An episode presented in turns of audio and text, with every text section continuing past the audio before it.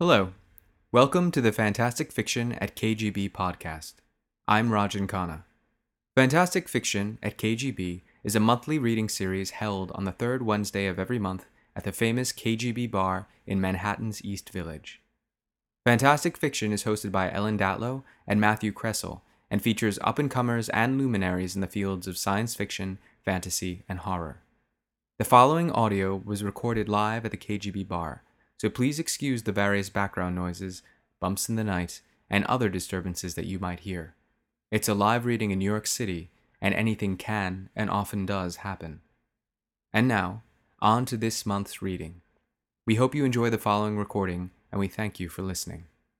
Is this mic on? You just get the volume up a little bit? Hello? Check, check. All right, everyone, we're going to get started. We're going to get started. How's everybody doing tonight? All right. I like to hear an excited crowd. I'm Matt Kressel. I'm the co-host of the Fantastic Fiction at KGB series with Ellen Datlow. It's held on the third Wednesday of every month. Uh, thank you all for coming. Uh, we have uh, two fabulous readers tonight.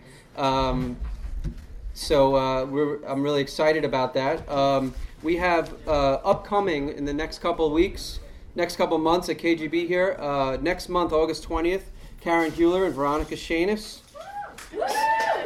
September 17th, Leanna Renee Hieber and Mary Robinette Kowal. October 15th, Genevieve Valentine and E. Lily Yu. November 19th, Nancy Kress and Jack Skillingstead. December 17th, Rajan Khanna and another guest, TBA, our favorite guest. January 21st, Andy Duncan and Gregory Frost. February 18th, Mike Allen and possibly Ben Loory and a bunch of other people in the next coming months. So hope you can join us for that. As always, uh, the, there is no cover charge here at uh, the KGB bar. All we ask is that you uh, buy drinks, tip your bartender. Uh, please support the bar. Uh, one more announcement before we get to our first reader. We have books for sale in the back. Jen from Word Books is uh, wave. Jen, there she is, by the door. Yeah. So at the break, uh, go ahead and uh, you can buy the author's books, bring them up and get them signed. Three copies of Long Hidden that Rose has. Oh, Rose Fox, uh, right here, has three copies of Long Hidden. Uh, both authors tonight have stories in that uh, anthology. Um, so Victor, uh, Victor's books are in the back, Big Machine Devil in Silver, and Sofia's book, uh, Stranger in Olondria, is also there. So you can go ahead and buy it, get it signed. All right, our first reader is Sofia Samatar. She's the author of the 2014 Crawford Award-winning novel, A Stranger in Olondria. She's currently working on its sequel, The Winged Histories. She's also the author of several short stories, poems, and reviews. Her work has been nominated for the Hugo, the Nebula, the Campbell, the Locus, and the British Science Fiction Association Awards. She's a co editor for Interfictions, a journal of interstitial arts, and she teaches literature and writing at California State University, Channel Islands. Here's Sofia Samatar.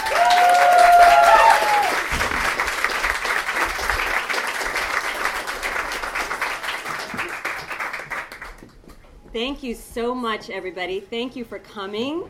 Uh, I am going to read from my short story, Ogres of East Africa, which opens the anthology uh, Long Hidden Speculative Fiction from the Margins of History, edited by Rose Fox and Daniel Jose Older, who are both somewhere here. Um, my story is set in Kenya and uh, it's told by a young man who works as a clerk for a white big game hunter. Uh, this young man's name is Ali Bai. He is a Kenyan Asian, that is, he is a Kenyan with roots in the Indian subcontinent. Now, it might interest you to know that this story was inspired by a book that was published in 1907 called A Picnic Party in Wildest Africa by one C.W.L. Bulpett. It's actually, the book is actually by Mr. Bulpett and Mrs. Bulpett because Mr. Bulpett sort of helped himself to his wife's journals and like sprinkled them throughout his book. Um, now, I found this book in the library at the University of Wisconsin, and you know, how did these things happen? You know, nobody really knows. I was definitely looking for something else. But I came across this book And I picked it up and I was just mesmerized by it. It turned out to be my best hate read of probably like the last five years. Um, and, uh, you know, it, well, as some of you may know, the, the long hidden anthology, the whole anthology, um, with which Victor and I both have stories in, represents a sort of um, imaginative, speculative excavation of history, a digging for uh, material that has been suppressed. And so when I read this Picnic Party in Wildest Africa book, I thought this book needs an imaginative whooping. It really does. Um, and I'm going to read a little bit of that book for you so that you'll see what I mean. Um, this, uh, what I'm going to read before I read my story, is from the stolen journals of Mrs. Bulpett. Uh, and there's a whole interesting conversation there about race and gender and power that we don't really have time for, but it's something to keep in mind. Here's Mrs. Bulpett. This is 1907. On the shore, watching us, sits a group of five or six natives, the most hideous creatures the Almighty ever put on this beautiful earth. Tall, gaunt, large framed, some with a scrap of cloth over the shoulder or around the loins, some stark naked. The worst nightmare could never conceive such monstrosities of heads as crowned these rather fine bodies. And to my dying day, I shall never forget the hobgoblin who sat in the middle, grinning at us. A death's head, with a little parchment skin drawn very tight, could surely not compete with this living rival.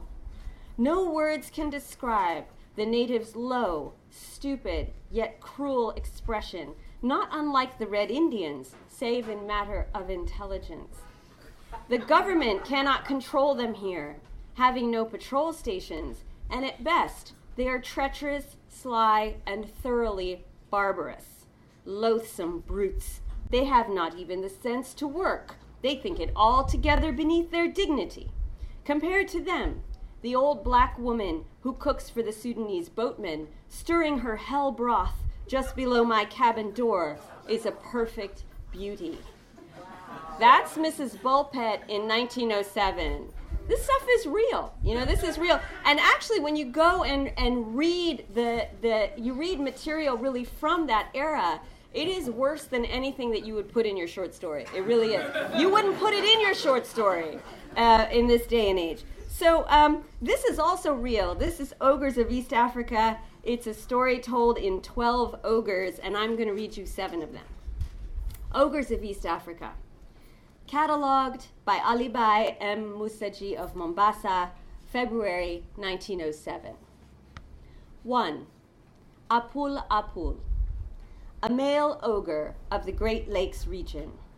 A melancholy character, he eats crickets to sweeten his voice. His house burned down with all of his children inside. His enemy is the hare.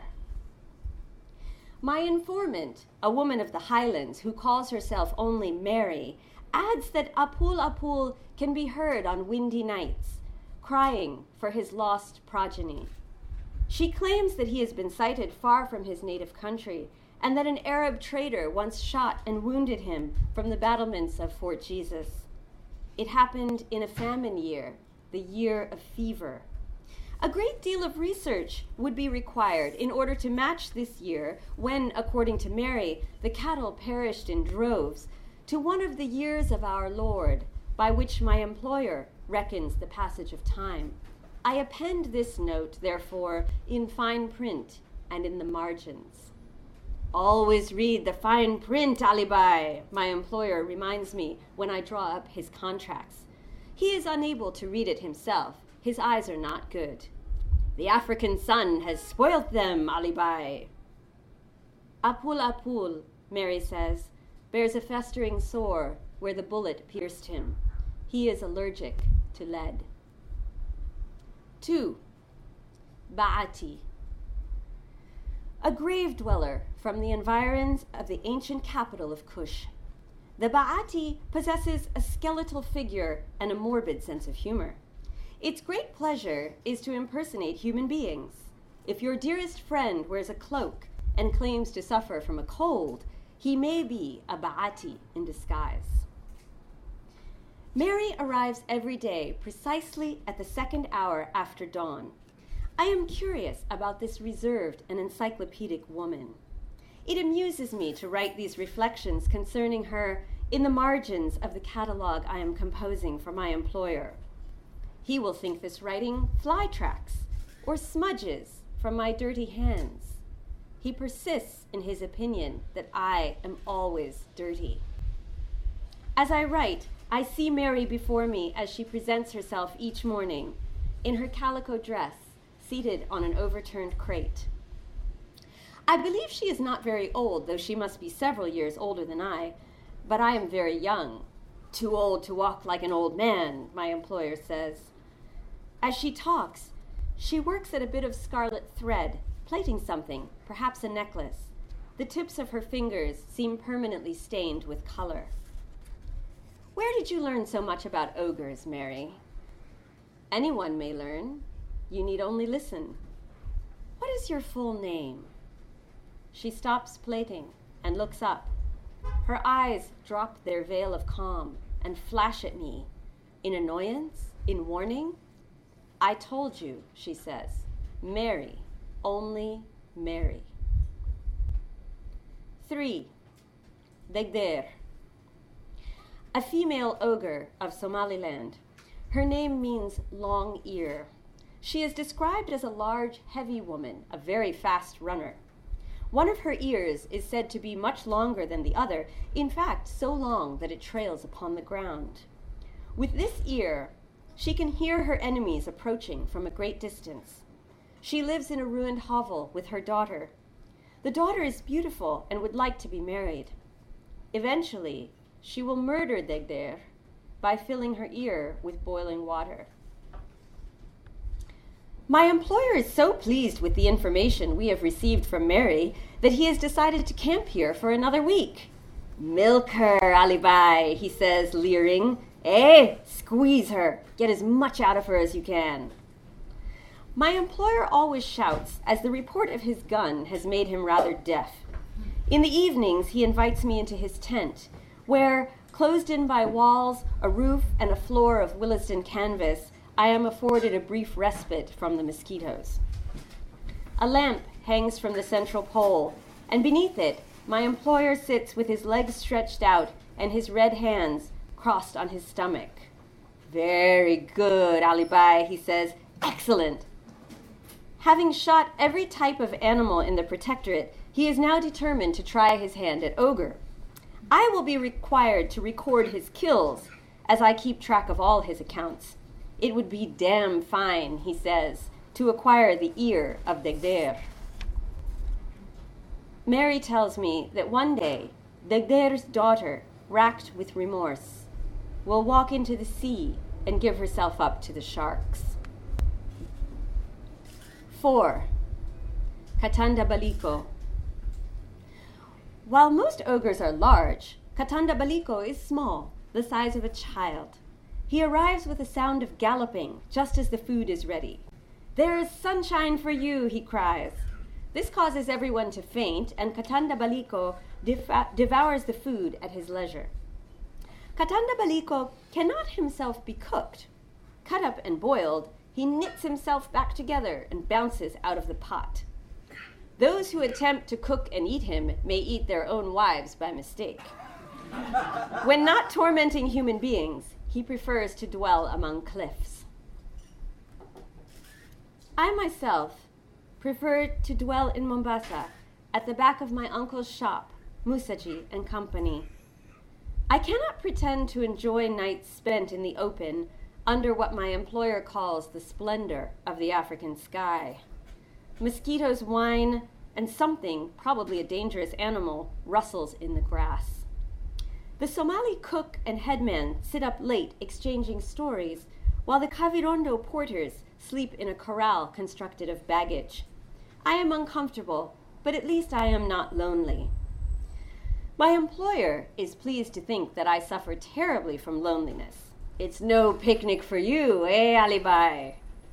He thinks me too prejudiced to tolerate the society of the porters, and too frightened to go near the Somalis, who, to his mind, being devout Sunnis, must be plotting the removal of my Shia head. In fact, we all pray together. We are tired and far from home. We are here for money, and when we talk, we talk about money. We can discuss calculations for hours, what we expect to buy, where we expect to invest. Our languages are different, but all of us count in Swahili. 5. Kibugi. A male ogre who haunts the foothills of Mount Kenya. He carries machetes, knives, hoes, and other objects made of metal. If you can manage to make a cut in his little finger, all the people he has devoured will come streaming out. Mary has had, I suspect, a mission education. This would explain the name and the calico dress. Such an education is nothing to be ashamed of. Why, then, did she stand up in such a rage when I inquired about it? Mary's rage is cold. She kept her voice low. I have told you not to ask me these types of questions. I have only come to tell you about ogres. Give me the money. She held out her hand and I doled out her daily fee in rupees, although she had not stayed for the agreed amount of time. She seized the money and tucked it into her dress. Her contempt burned me. My hands trembled as I wrote her fee in my record book. No questions, she repeated, seething with anger. If I went to a mission school, I'd burn it down. I have always been a free woman. I was silent although I might have reminded her that we are both my employer's servants. Like me, she has come here for money. I watched her stride off down the path to the village. At a certain distance, she began to waver gently in the sun. My face still burns from the sting of her regard. Before she left, I felt compelled to inform her that although my father was born at Karachi, I was born at Mombasa. I, too, am an African. Mary's mouth twisted. So is Kibugi, she said. 6. Kipta Ben Gurion. A fearsome, yet curiously domestic ogre of the Rift Valley. He collects human skulls, which he once used to decorate his spacious dwelling. He made the skulls so clean, it is said, and arranged them so prettily that from a distance his house resembled a palace of salt.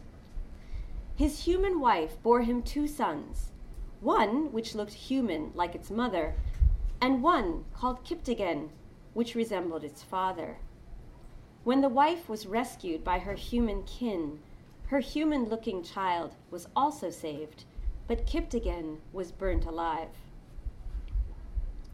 I am pleased to say that Mary returned this morning perfectly calm and apparently resolved to forget our quarrel. She tells me that Kiptigen's brother will never be able to forget the screams of his sibling perishing in the flames. The mother, too, is scarred by the loss. She had to be held back, or she would have dashed into the fire to rescue her ogre child. This information does not seem appropriate for my employer's catalog. Still, I find myself adding it in the margins. There is a strange pleasure in this writing and not writing, these letters that hang between revelation and oblivion. If my employer discovered these notes, he would call them impudence, cunning, a trick. What would I say in my defense? Sir, I was unable to tell you. Sir, I was unable to speak of the weeping mother of Kiptigen. He would laugh he believes that all words are found in his language. I ask myself if there are words contained in Mary's margins, stories of ogres she cannot tell to me. Kipta Ben Gurion, she says, is homeless now. A modern creature, he roams the protectorate, clinging to the undersides of trains. 7. Kisirimu. Kisirimu dwells on the shores of Lake Albert. Bathed, dressed in bark cloth, carrying his bow and arrows, he glitters like a bridegroom. His purpose is to trick gullible young women. He will be betrayed by song. He will die in a pit, pierced by spears. In the evenings, under the light of the lamp, I read the day's inventory from my record book, informing my employer of precisely what has been spent and eaten. As a representative of Musaji and Company, I am responsible for ensuring that nothing has been stolen. My employer stretches, closes his eyes, and smiles as I inform him of the amount of sugar, coffee, and tea in his possession. Tinned bacon, tinned milk, oat porridge, salt, ghee. The dates, he reminds me, are strictly for the Somalis, who grow sullen in the absence of this treat. My employer is full of opinions. Somalis, he tells me, are an excitable nation. Don't offend them, Alibai, eh? The Kavirondo, by contrast, are merry and tractable, excellent for manual work. My own people are cowardly, but clever at figures. There is nothing, he tells me, more odious than a German. However, their women are seductive, and they make the world's most beautiful music. My employer sings me a German song. He sounds like a buffalo in distress. Afterward, he makes me read to him from the Bible. He believes I will find this painful. Heresy, Alibi. Hey, you'll have to scrub your mouth out. Extra ablutions. Fortunately, God does not share his prejudices. I read, There were giants in the earth in those days. I read, For only Og, king of Bashan, remained of the remnant of giants. Behold, his bedstead was a bedstead of iron. Thank you very much.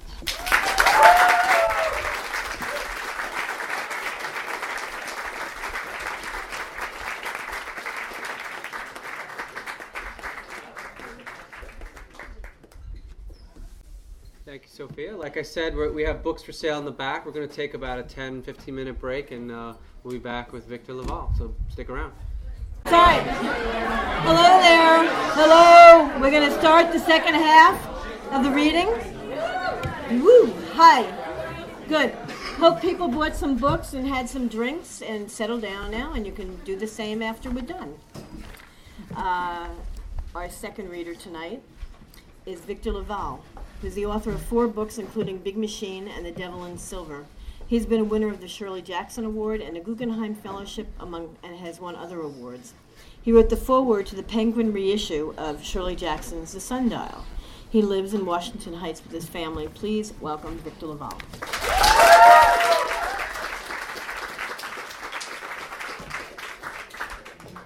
Thanks very much. It's a real honor to be here for the series and to be reading with Sofia and uh, uh, for all of you to have shown up. Um, so uh, we've kind of turned this into a one-two punch promo for Long Hidden. So uh, uh, Sofia, yes, Sofia did a great job of explaining what it was. So I'm just going to hold up the cover for uh, everyone to see. Yep. And you can buy them all over the place, and it, it's absolutely worth it. So, uh, okay, so I thought I would read um, when this. Um, since we're also talking about like the origins of things, uh, I was uh, working on this on a new novel, and uh, part of the novel is going to take place in Montana. Um, and I was doing all this reading about Montana. In particular, I was reading uh, about pioneer women homesteading in Montana, and then it turned out that the that part of the book is not going to happen in Montana. Uh, so it felt like a total waste of uh, research. But then Long Hidden came up. It's never a waste. That's right. Well, Long Hidden came up, and they said uh, I was. They said you know we're open for submissions, and I said I bet I have a story about homesteading women in Montana.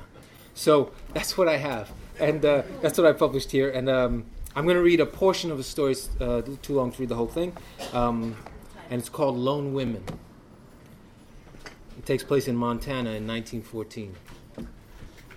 Adelaide Henry and her steamer trunk had come a long way, but still had much farther to go. They'd left the family farmhouse in Redondo behind, burned down to its foundations. They escaped on a San Francisco bound steamer, a second ship from San Francisco to Seattle, Then the locomotive inland. Now there were just two more days on Mr. Olson's rattletrap wagon. Soon Adelaide and that steamer trunk would finally reach the small cabin, their homestead, their hideout, their exile. She checked the padlocks on the trunk every time the wagon hit a hard bump, which meant at least once an hour. When the Mudge family joined her on Olson's wagon, she checked the padlocks every ten minutes. The Mudges, a mother and four boys. The oldest looked to be 17 and the youngest about six. The boys all wore blindfolds. At first, Adelaide thought they were playing a game, but the blindfolds never came off. It was everything Adelaide could do to keep from lifting each one and peeking at their eyes. A mother and four blind boys headed for the wilds of Montana.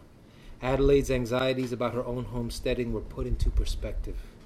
The Mudges huddled down in the wagon just like Adelaide. The winds out here were stronger than sea currents. At one point, a gust got hold of Adelaide and actually lifted her to her feet, nearly flung her out of the wagon. Miss Mudge didn't move to help, and the four boys couldn't see anything with the blindfolds. Mr. Olson, up driving the wagon intently, hardly even turned back when he told her to be careful. If she'd actually fallen out, she felt sure she'd be dead, and then the Mudges and Mr. Olson would have that Seward steam trunk sitting right there in the middle of the wagon. How long before curiosity got them to open it? Before they pried the padlocks apart? Adelaide couldn't help imagining the violence that would come next. A vision of the six year old with his stomach torn open. Really, just a memory of what her mother had suffered in the farmhouse. Made Adelaide go tight. They overnighted in a derelict hotel, one empty entranceway, one empty parlor, ten empty bedrooms. Adelaide had expected to find a few strips of cloth, a broken chair or two, but everything had all been sold, stolen, or withered away. Like fools, no one had brought lamps or matches in their travel bags. The supplies were sealed up tight in the boxes buried in Mr. Olson's wagon. Late night hardly seemed like the time to scavenge their resources, and besides, they were all exhausted.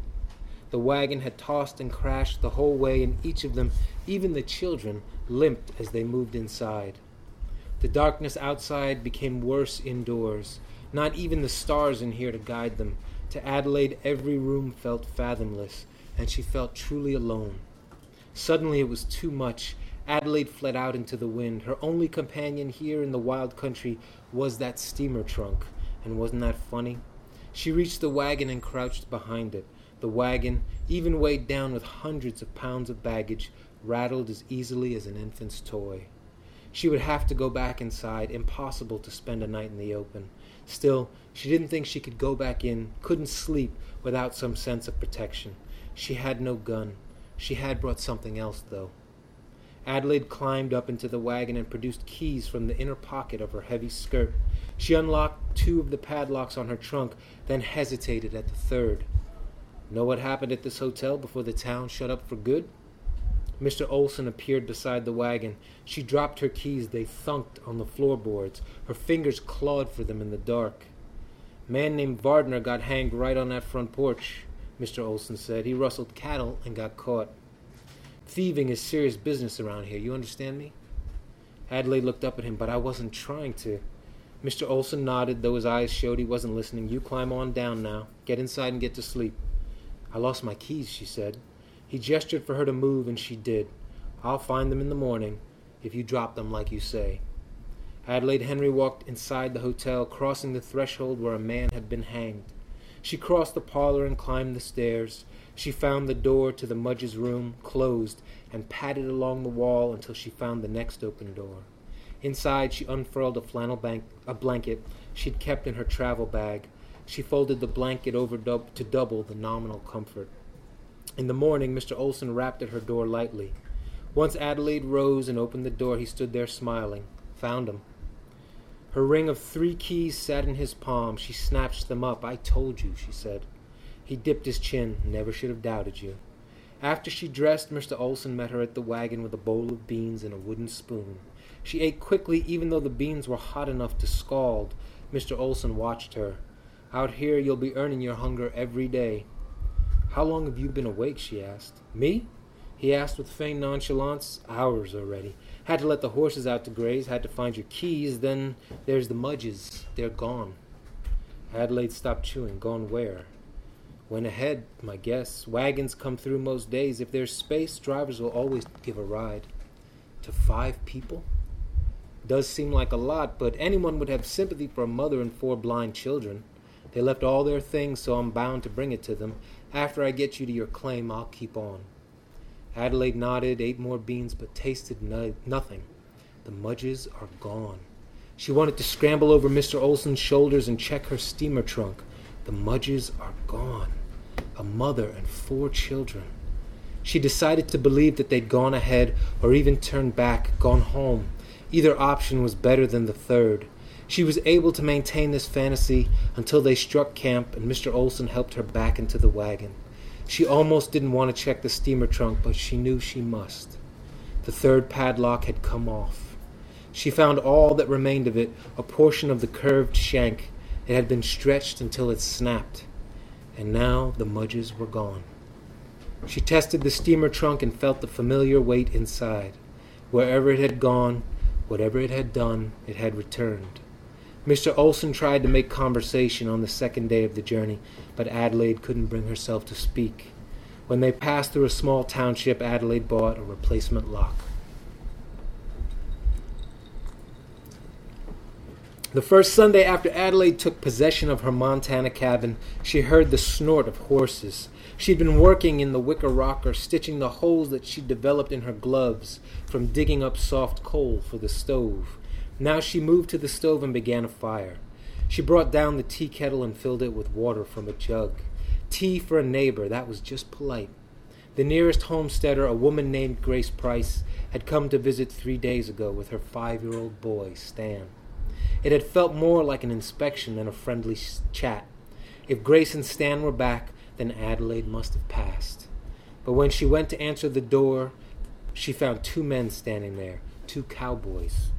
Each one rangy as fence wire, their cheeks and forehead a, a brownish red from years of outdoor work, their fingertips all stained brown. Both wore denim overalls and boots. The cuffs of the overalls were threadbare, the soles of the boots worn thin.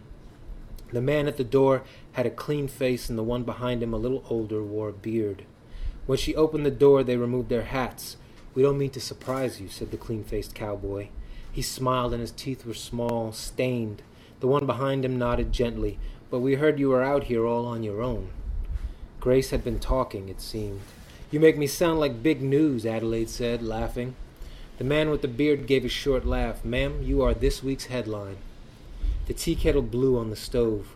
You were sitting down for tea? said the younger man, hinting disappointment. I was expecting Grace and Stan, Adelaide said. Adelaide stepped back inside to get the kettle off the stove. She shut the door on both men because her bed was right there, unmade. She didn't want them to see it. She set the kettle on a stove plate to cool. When she opened the door again, the bearded man was already walking toward the horses. You're leaving? Adelaide asked. The younger man said, We came to see if you were free. The bearded man returned, leading not two horses, but three, all of them saddled. We hoped, he paused, I hope you'll come out for a ride.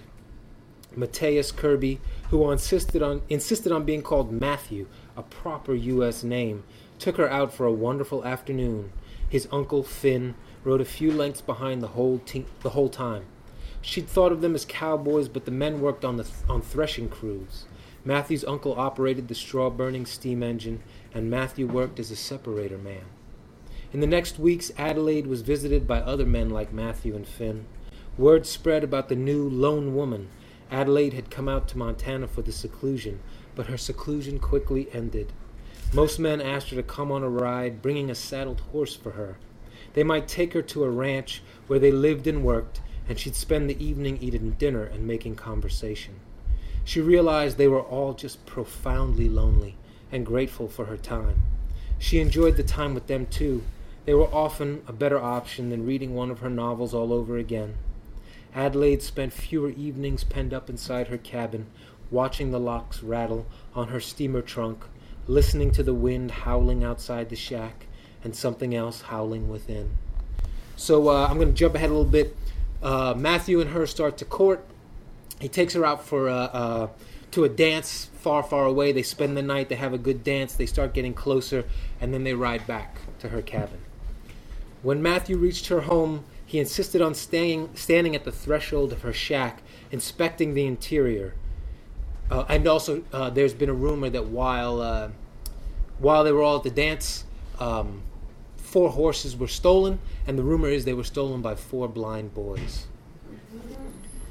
Adelaide told him that what, that what she knew about Mrs. Mudge and her boys, but Matthew had a hard time believing both that the woman he'd been he'd met as Mrs. Mor- Morrison was really Mrs. Mudge, and that four blind boys could steal four horses.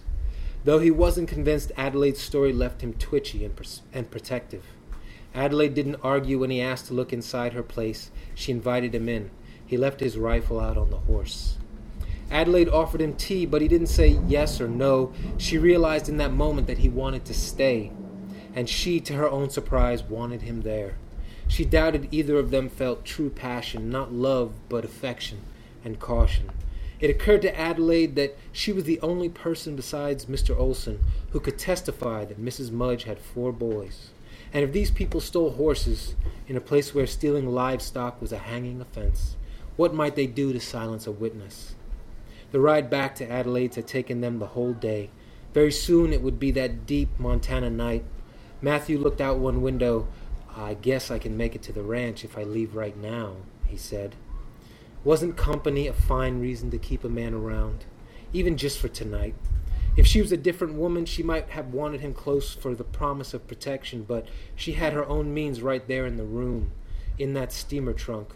Compared to that, Matthew could only offer closeness a night of warmth, but she reminded herself how long it had been since she'd been held. Go get your things, she said. I'll make something to eat. Matthew tried not to smile, but couldn't help himself. His chest rose and fell with enthusiasm. Just then he seemed even younger than twenty three. You're sure? he asked. Don't make a woman offer twice.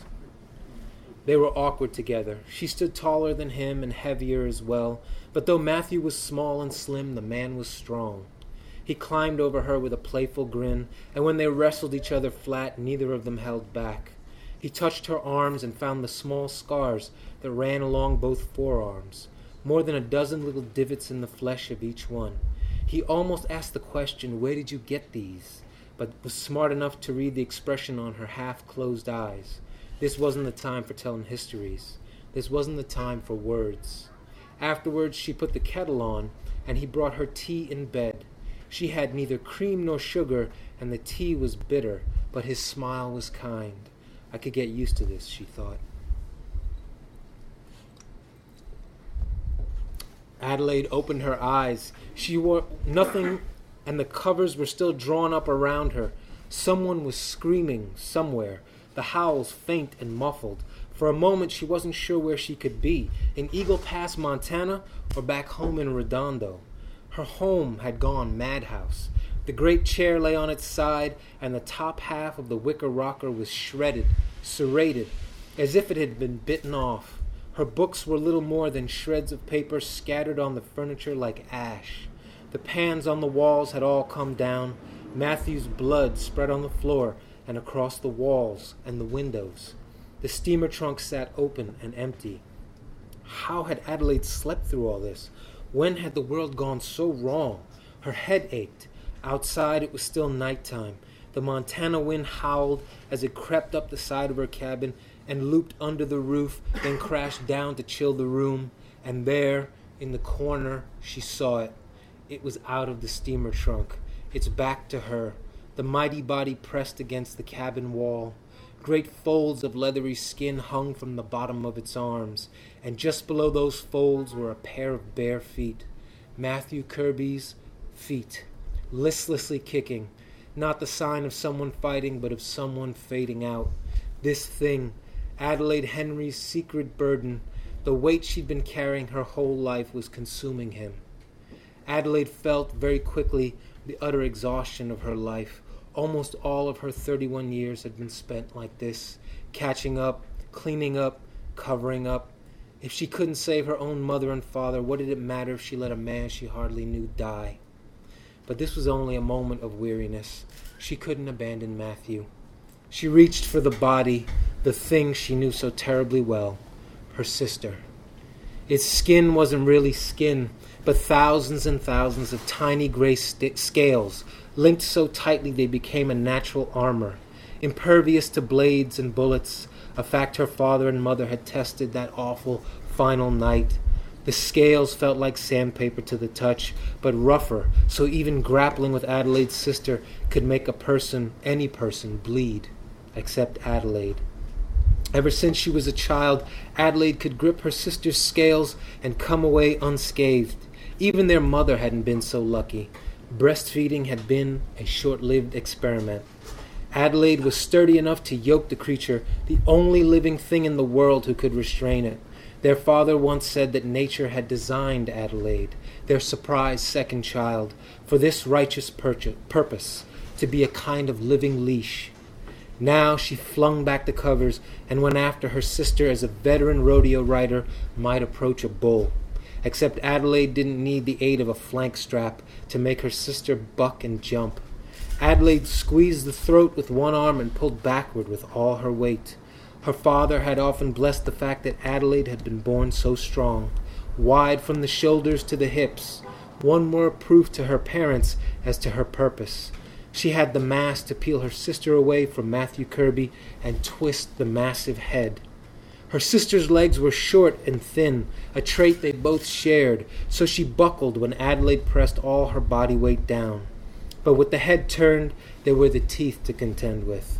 The teeth. When Adelaide was young, there had been so many times when she let her arms stray, stray too high, too close to her sister's maw, those dimpled scars on Adelaide's forearms were the proof of all her practice. With her sister turned away from Matthew, Adelaide climbed higher to her sister's back. It was like scaling a pterodactyl. Adelaide's sister crashed forward onto her softer belly, cracking some of the floorboards beneath them.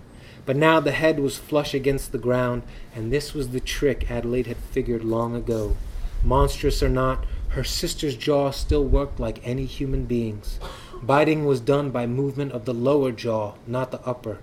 If the lower jaw was pressed to the ground and 180 pounds of Adelaide lay against the back of the head, well, that head was not coming up. She'd learned this trick after watching alligator wrestlers in a traveling show. Her sister sputtered and snorted, but Adelaide held her down. Adelaide looked back to Matthew. Hard to tell in the darkness if he'd lost any limbs. She heard him choking and coughing, so she knew he still had a head. Better than how she'd found her mother. Can you hear me? she asked him between heaving breaths. More coughing. Was he nodding or suffering a spasm? How did Elizabeth get out? Adelaide asked. Did she break the padlocks? Her sister hissed and belched, and through her teeth, through her clenched teeth, she brought a spray of blood up that soaked the floor. Matthew's blood. Adelaide had worked so hard to get her sister into the steamer trunk back at the farmhouse. If she'd done it once in Redondo, then she could do it again now. She wrestled her sister forward, pushing Elizabeth toward the trunk while keeping one hand against the back of the head so the jaw wouldn't lift from, the jaws wouldn't lift from the floor. And now her sister, seeing the trunk, gave a choked wail. It looked like an open casket. Elizabeth would be buried alive again. This was the worst part for Adelaide, too. The physical strain was terrible, of course, but this noise felt worse, a kind of sobbing that might last for hours once Elizabeth got locked back in. When Adelaide was very young, she had trouble sleeping because her parents kept her sister on a short chain in the barn behind their farmhouse. Her sister might wail throughout the night, or she might simply whimper and go to sleep right away. There was no predicting it. Her father had learned to sleep through the worst of the bawling, and her mother would sit up all night reading the Bible, not for solace, but to remind herself that demons had always roamed the world. And Adelaide would sit at her bedroom window looking out at the barn. By the time she was seven, she understood that when her parents were gone, responsibility for Elizabeth would fall to her. It was like knowing a drop off a cliff was in the future, but never being sure of where or when it would come. Matthew Kirby fell forward at the waist like a child, still learning to sit upright. Adelaide couldn't look at look back at him right then. She and her sister were at the trunk, and this was the trickiest part. Adelaide reached for one of her sister's arms and pulled it backward until her sister shivered and gulped with pain. Now Adelaide sang, trying to keep her voice gentle, even though she huffed from the exertion. Your mother wants you to sleep. Your father wants you to sleep. Elizabeth whimpered. The vigor seeped out of her frame. Adelaide's sister had spent most of her forty years in chains, stuffed into root cellars, locked inside a barn. She was used to it, conditioned. Perhaps she didn't even realize there was any such thing as freedom. It was it was the captivity at her family's hands that was normal, and breaking loose as rare as a good dream. Your sister wants you to sleep, to sleep. Now it's time to sleep. Elizabeth climbed inside. As Adelaide closed the lid, they looked into each other's eyes. Both sisters held back tears. Adelaide closed the lid and found all three padlocks on the ground. She held them up for inspection. They weren't broken, they'd been unlocked. Her three keys no longer hung on a nail by the stove, but were on the ground right here by the trunk. You opened this, she said quietly. When she looked back, Matthew was propped against the overturned great chair. He held his rifle at his waist, the rifle she thought he'd left outside. The barrel was aimed at her. Move aside, Matthew said, though his voice was weak, and I'll kill it. Adelaide slipped the padlocks back into their slots. Inside the trunk, her sister sniffled. You opened this, Adelaide repeated. Only thing in here that's all locked up, he said. The rifle barrel quivering with the weight. He held the rifle in his left arm, but he was right handed. His right arm was tucked against his side. The sleeve of his shirt sagged loosely up by the shoulder, but then Adelaide realized that he was just as naked as she, and the sagging fabric was actually his skin, practically falling off the bone. How did I sleep through all this? He stayed quiet a little while, but finally said, Laudanum, in your tea. Another pause. I just wanted to see what was inside the trunk. You wanted to see what you could take. He shook his head stiffly. Call me a thief, but you've got a devil in your home. Adelaide wasn't even angry at him. Not truly. Every man and woman out here, every child and even every beast, was well acquainted with desperation. He'd thought to pilfer her treasure, but found only her curse hiding in there. You're bleeding, she said. Let me help you so you don't die. The rifle dipped down as if it was nodding off and not him, but it rose once more and pointed at her. I'll stop there. Thanks.